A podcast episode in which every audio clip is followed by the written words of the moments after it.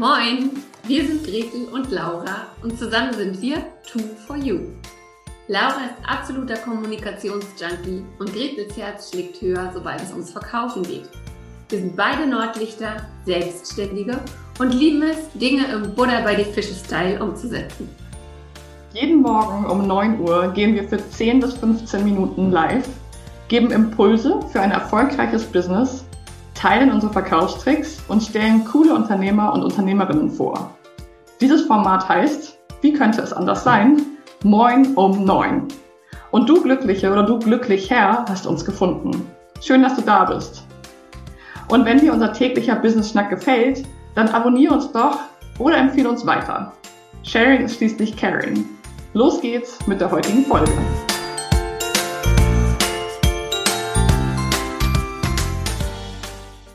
Guten Morgen. Moin, moin. Moin um neun.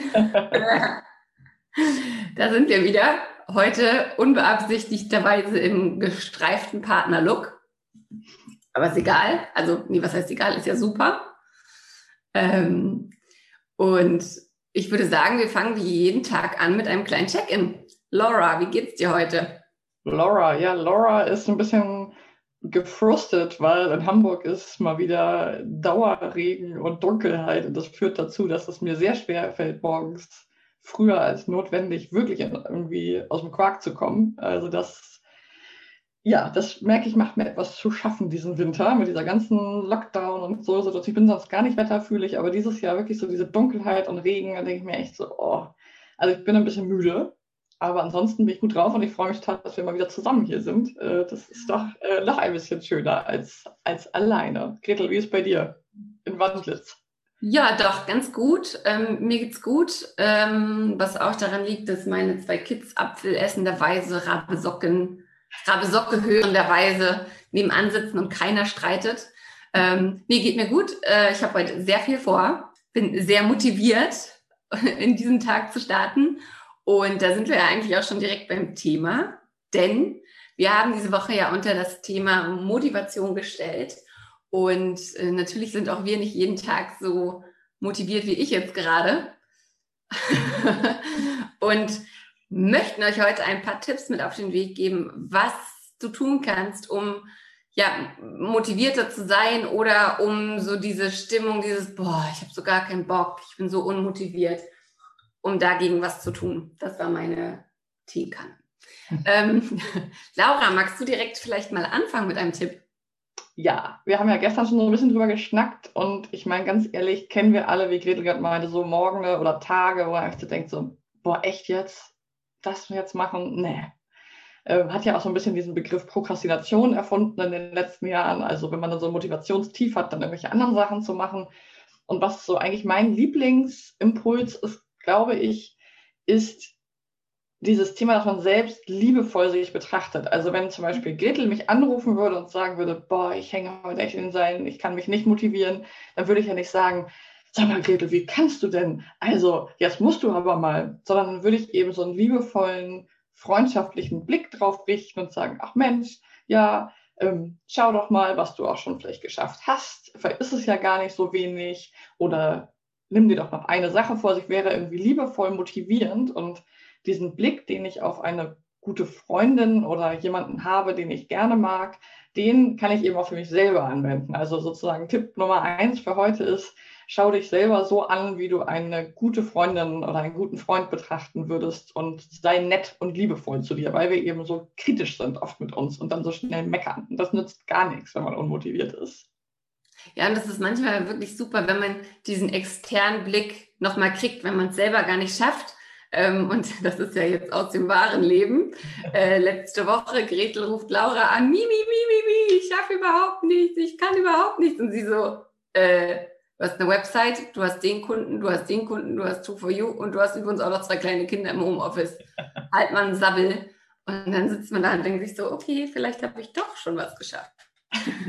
Wenn man es selbst schafft, im Kopf das so umzudrehen, dann kann eine externe Freundin natürlich helfen, nochmal ja. an Sachen zu gucken. Genau.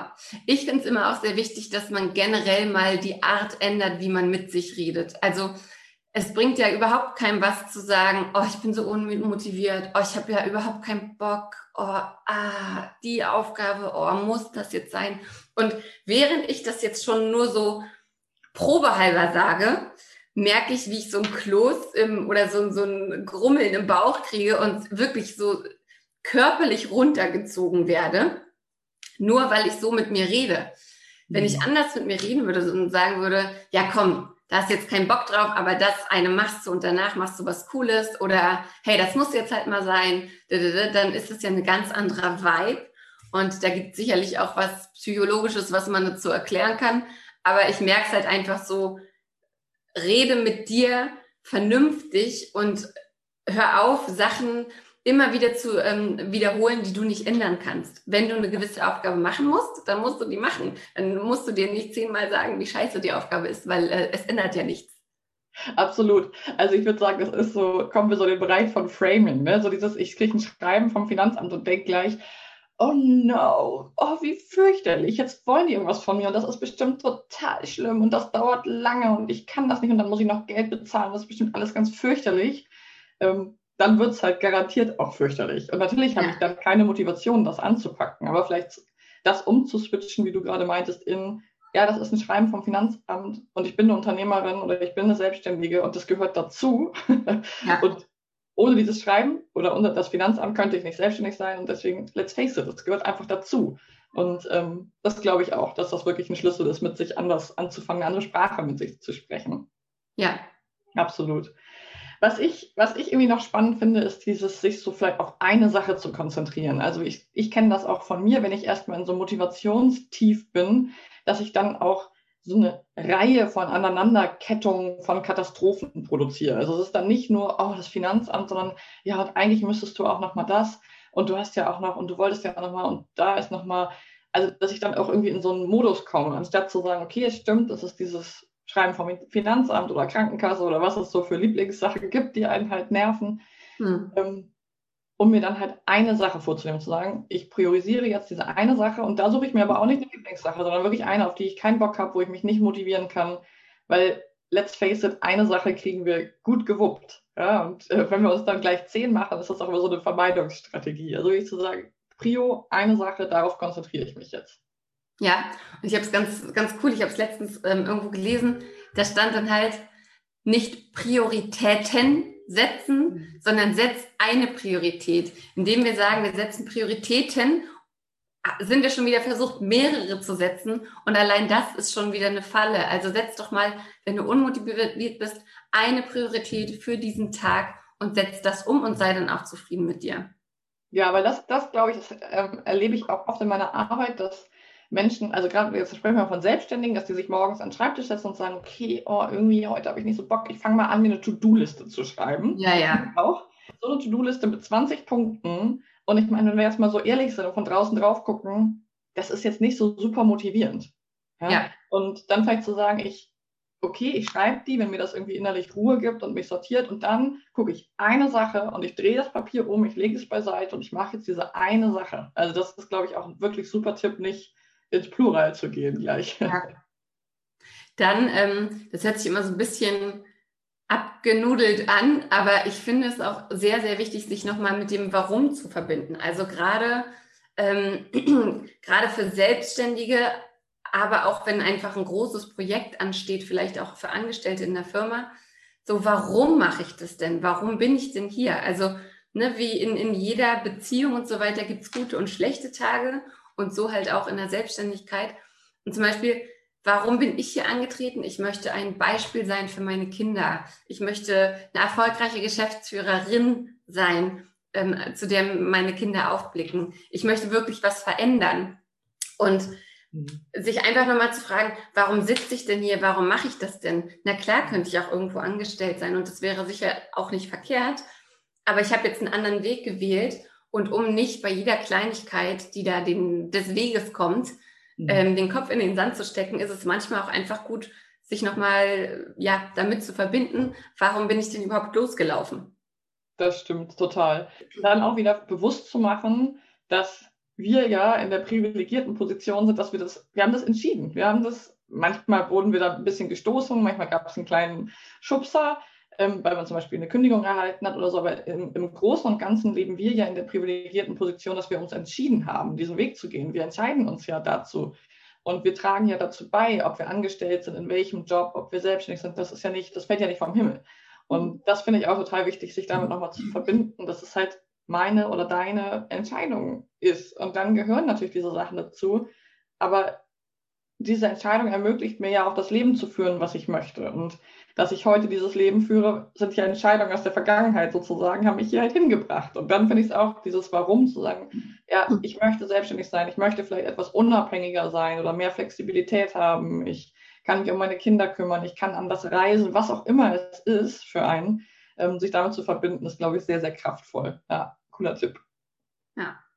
Hast du noch einen oder also ich glaube tatsächlich, ganz, ganz stumpf zum Abschluss für heute würde ich nochmal sagen, fang einfach an. Je schneller, also das schließt so ein bisschen an, den, an die Eat the Frog-Geschichte aus der letzten Woche an, zu sagen, okay, weil meistens oder manchmal sind die Sachen gar nicht so schlimm.